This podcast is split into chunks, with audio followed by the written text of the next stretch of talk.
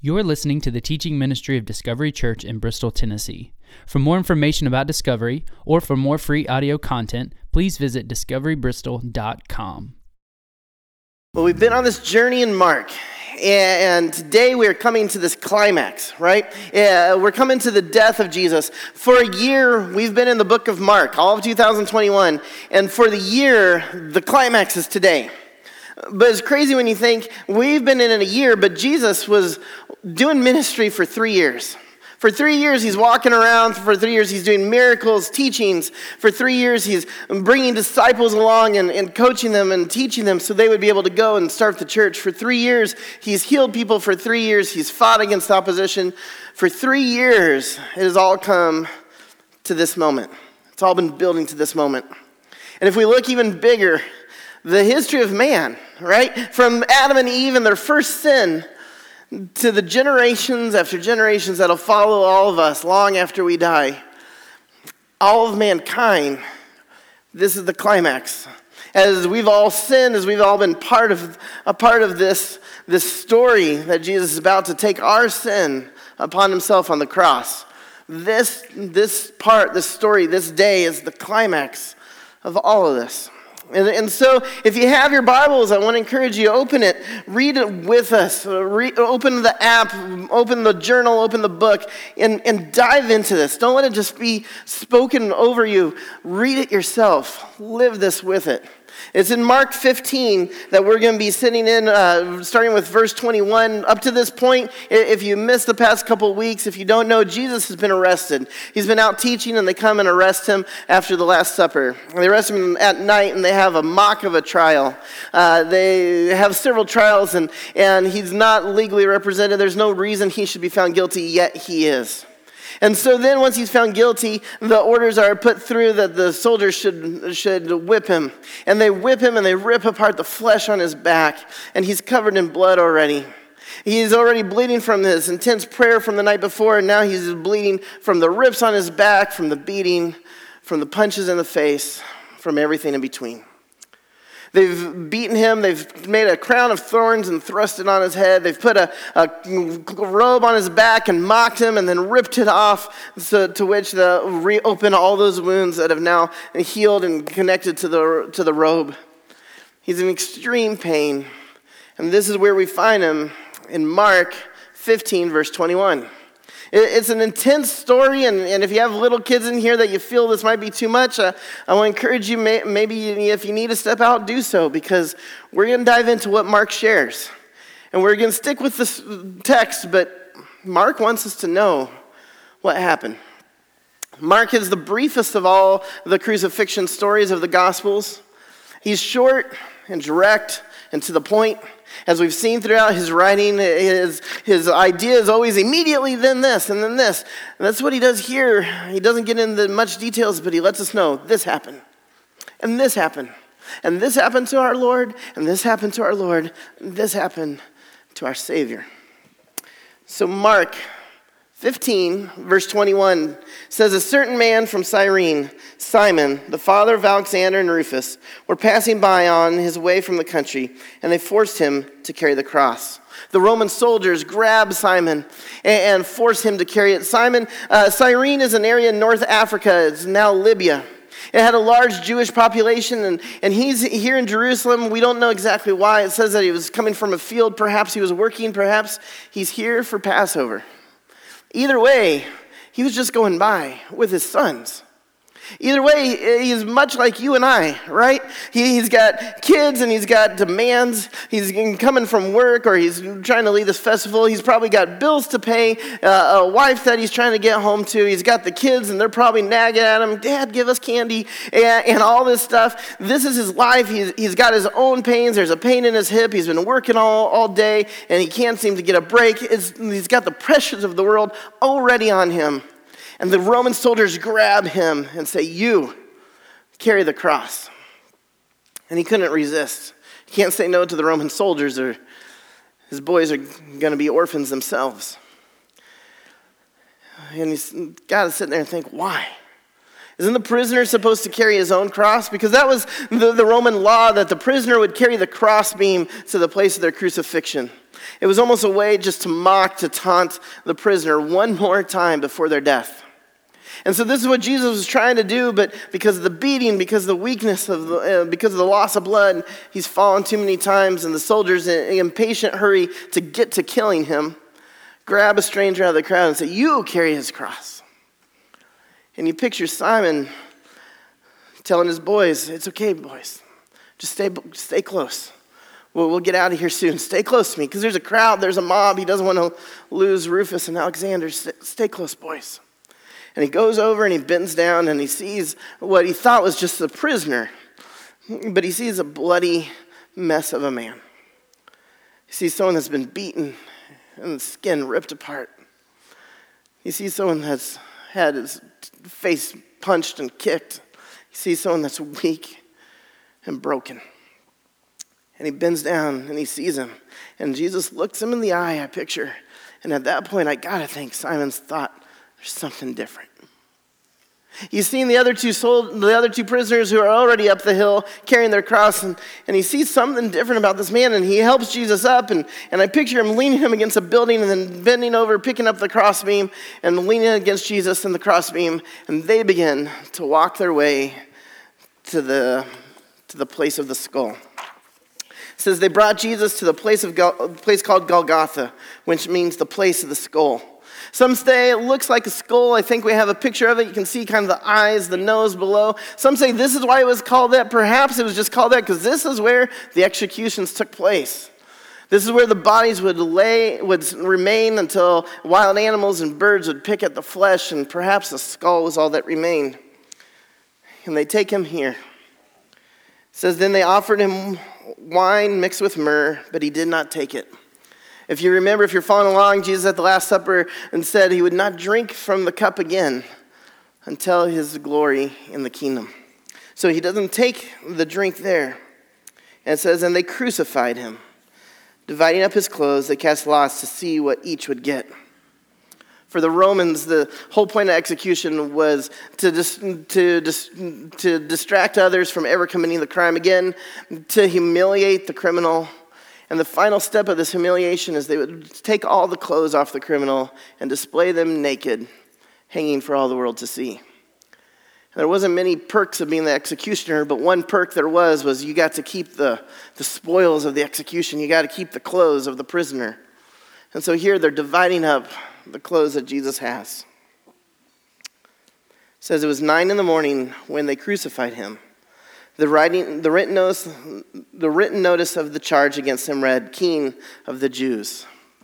They would put the charge of why the person was a prisoner, why the person was being executed on the cross, so that way everyone would know. That way parents could bring their kids by and say, See, this is what happens if you murder. This is what happens if you go against Rome. This is what happens if you steal. And it was served as a reminder to all of the people to all the people and their children, this is what happens if you cross Rome. And so here Pilate has written, King of the Jews. The Jews were not happy about this. They, they fight Pilate, and Pilate says, I've written what I've written. And he won't continue the fight with them. I don't know if Pilate was mocking Jesus, if perhaps Pilate meant it, that this was the king of the Jews. But this is what he has written. As I said, Mark just gives us a little glimpse, fact after fact after fact. And the next it says, they crucified two rebels with him, one on his right and one on his left.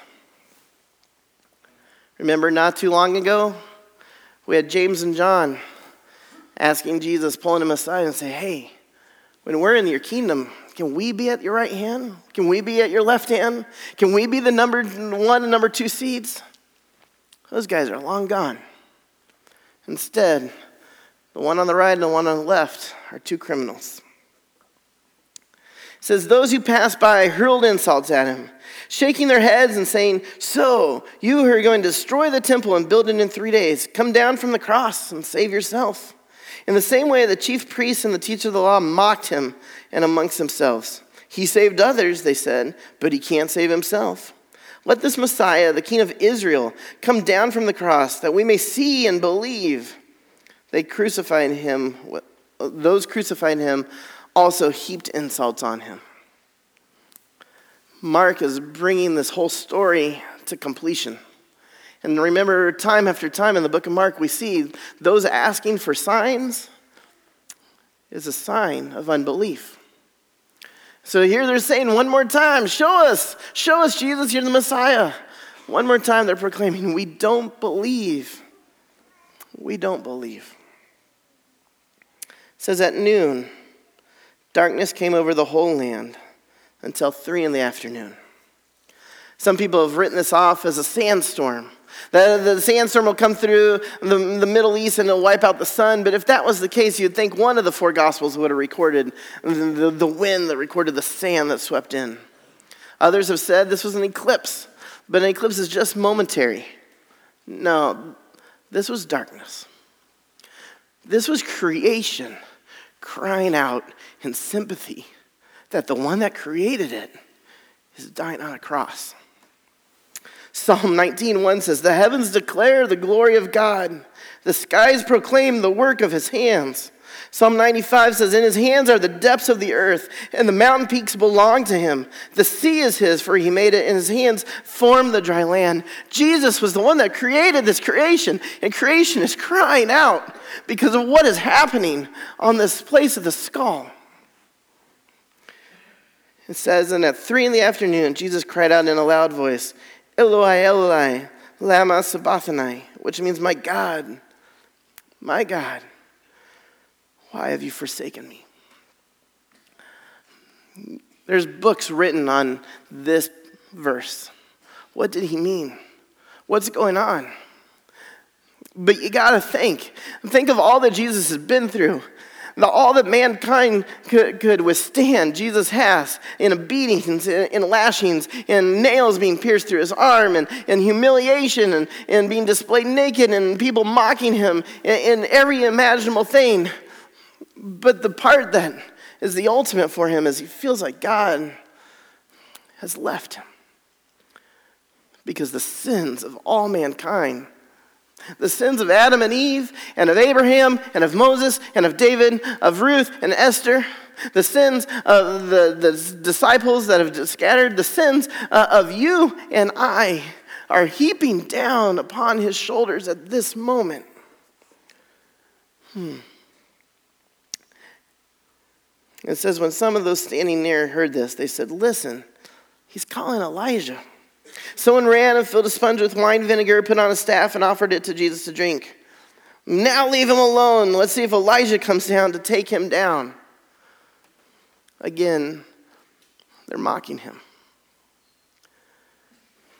And the last thing that Jesus hears as he's dying on the cross, as he's suffering, as, as suffocation finally takes over and his eyes close, he hears people mocking him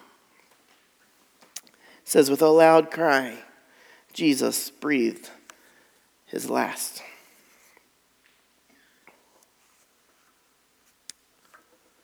Romans 5 8 says, But God demonstrated his own love for us in this. While we were still sinners, Christ died for us. The climax of this year, the climax of those three years of ministry, the climax of all mankind is right here. Because his love for you and I, he died. It says the curtain of the temple was torn in two from top to bottom. It's significant. This curtain, many believe, uh, the Bible doesn't give us dimensions, but through, through Jewish tradition, they believe it was 60 foot high, six stories, four inches thick, this curtain.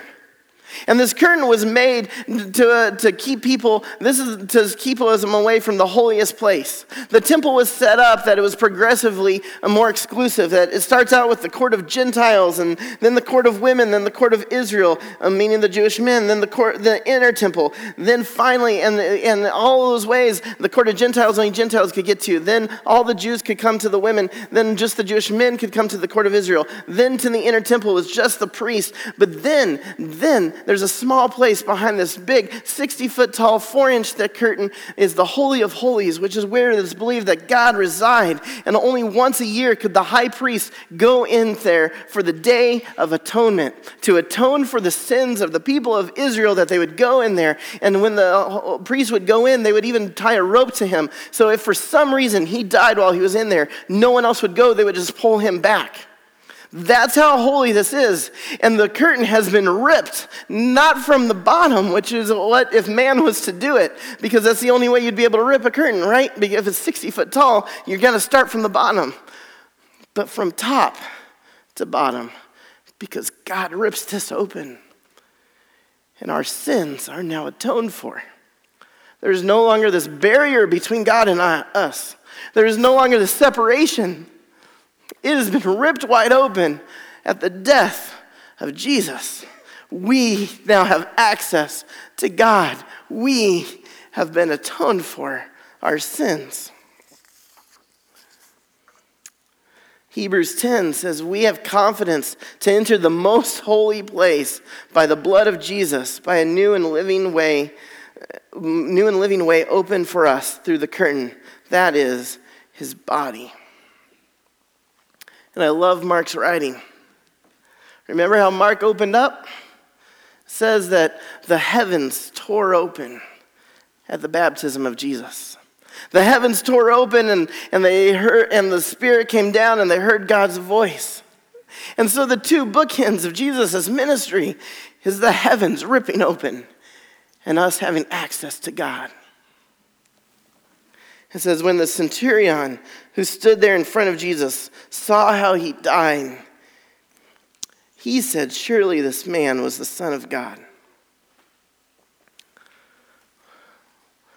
This man that hasn't followed Jesus along for the three years, this man that hasn't read the book of Mark, this man that doesn't perhaps even know what's going on. Probably a, a centurion that's asked, Hey, I know what he did. He's a murderer. I, I know what he did. He tried to rise an insurrection. What's this guy do? And perhaps he heard the stories of, uh, of the miracles. Perhaps he heard the stories of the teaching. He can read King of the Jews. And at his death, at the darkness that's rolled over for three hours, at the earthquake that rips the curtain apart, he says, This surely is the Son of God. This is the first Gentile convert, as Mark is writing to the Romans. He says, Some women were watching from a distance. Among them were Mary Magdalene, Mary the mother of James the younger, and of Joseph, and Salome. In Galilee, these women had followed him and cared for his needs. Many other women who had come up with him from Jerusalem were also there. These women have been by his side throughout their, his ministry and throughout his death. And now they too are brokenhearted in disbelief that this could happen. So Jesus has died. And it says it was preparation day. That is the day before the Sabbath. So as evening approached, Joseph of Arimathea, a prominent member of the council, who was himself waiting for the kingdom of God, went boldly to Pilate and asked for Jesus' body. Pilate was surprised to hear they'd already died. Summoned the centurion, he asked him if Jesus had already died. Uh, Jesus was only on the cross for six hours. A normal crucifixion took about 12. Sometimes, for some horrible souls, they suffered for two or three days says, When he learned from the centurion that it was so, he gave the body to Joseph. The criminal's body was rarely collected. No one wanted to say, That's my son, that's, that's my relative. No one wanted to say, Hey, can I have that body off the cross? The criminals were just thrown in, into the landfill, uh, a burning landfill outside of Jer- Jerusalem, which Jesus had referred to earlier as an analogy for hell but Jesus' body is saved. So, so Joseph brought, brought some linen cloth, took down the body, wrapped it in linen, and placed it in a tomb cut out of the rock. Then he rolled a stone against the entrance of the tomb. Mary Magdalene and Mary, the mother of Joseph, saw where he was laid. Death of Jesus was not an accident. This, this, he is now placed in this tomb, and a stone is rolled. A heavy stone that's an immovable stone is rolled in its place. And this death was not an accident. As we have now read through chapter 15 of Mark, I want to read to you some prophecies from 700 years earlier, from 1,000 years earlier. And look how these line up with what we just read. Psalm 22 18. They divided my clothes among them and cast lots for my garment. Isaiah 53 12. Because he poured out his life unto death and was numbered with the transgressors. Psalm 22, 6 through 8. But I am a worm and not a man, scorned by everyone, despised by the people. All who seek me mock me. They hurl insults, shaking their heads. He trusts in the Lord, they said, Let the Lord rescue him. Let him deliver him, since his delights in him. These are all prophecies from long ago. Psalm 22, 16. They pierce my hands and my feet. Amos 8 9, in that day declares the sovereign Lord, I will make the sun go down at noon and darken the earth in broad daylight. Psalm 22 1, my God, my God, why have you forsaken me? Why are you so far from saving me, so far from my cries of anguish? Isaiah 53 9, he was assigned a grave with the wicked and with the rich in his death, though he had done no violence, nor was any deceit in his mouth. This was all the plan.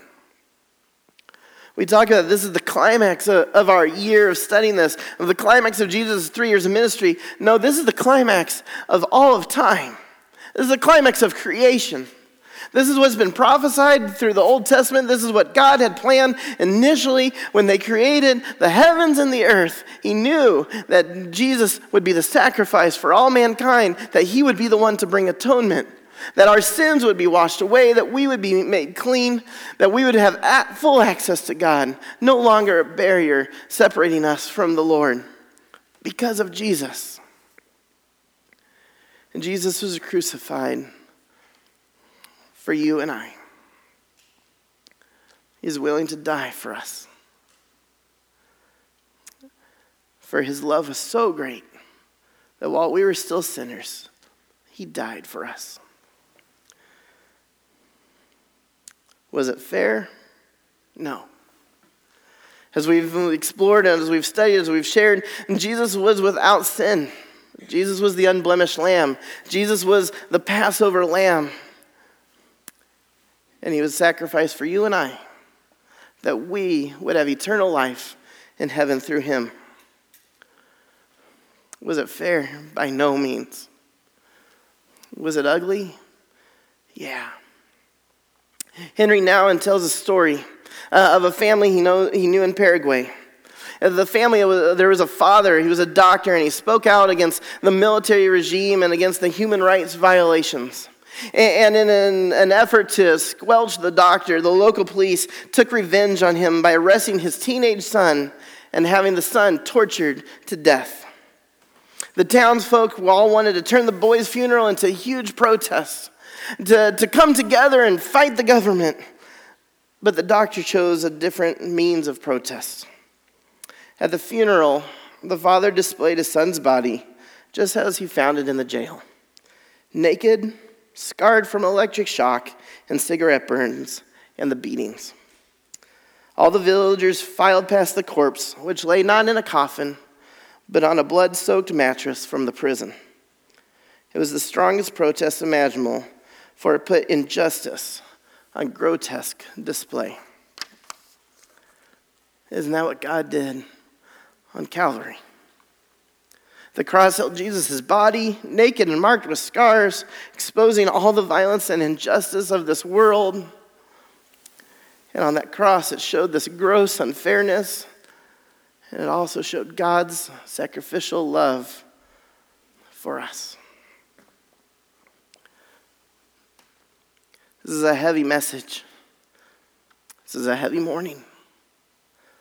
This is a heavy segment in this book because Jesus died. And he didn't deserve it. He died for you and for me. There's a couple new people we met in the story. There's the centurion. And his reaction to Jesus' death is one of belief. This is how the centurion responded. And I hope if there are people here that need to accept Jesus for the first time or need to just share that this Jesus is in my heart, that I'm accepting him as my Savior, that I'm thankful that I'm no longer separated from God, and I'm thankful that my sins are atoned for. As the centurion, I hope you will do so. Come see us afterwards. Come meet us in the prayer room. Proclaim this. If you want to get baptized today, we, we got a baptismal. We could do it right now. This was the centurion's response.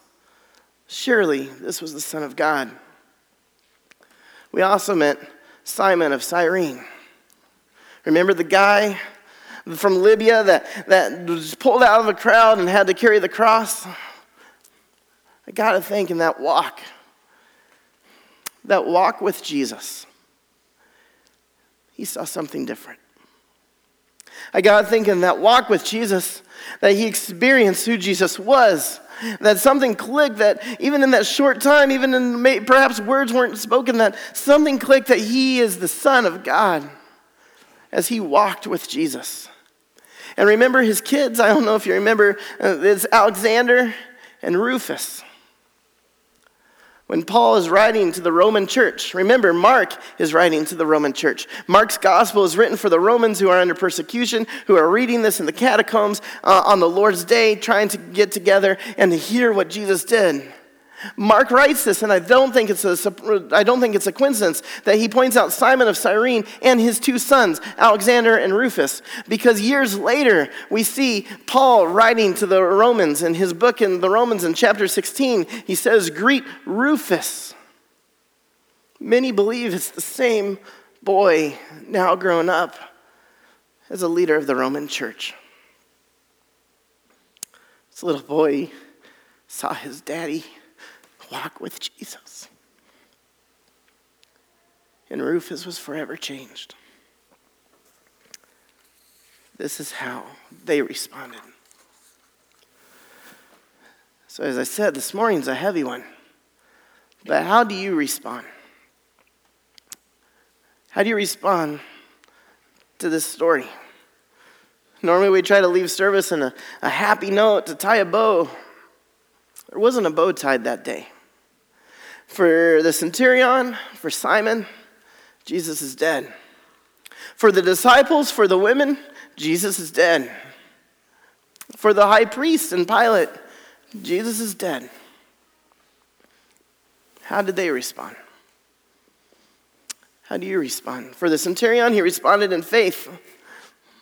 I believe for Simon, he responded by going and grabbing his boys going and having a big conversation. For the women, they responded by standing by Jesus' side. For the disciples, they responded scattering in the darkness. How do you respond when we realize the depth of this story that Jesus has died? Darkness is over the land, and the tomb is closed.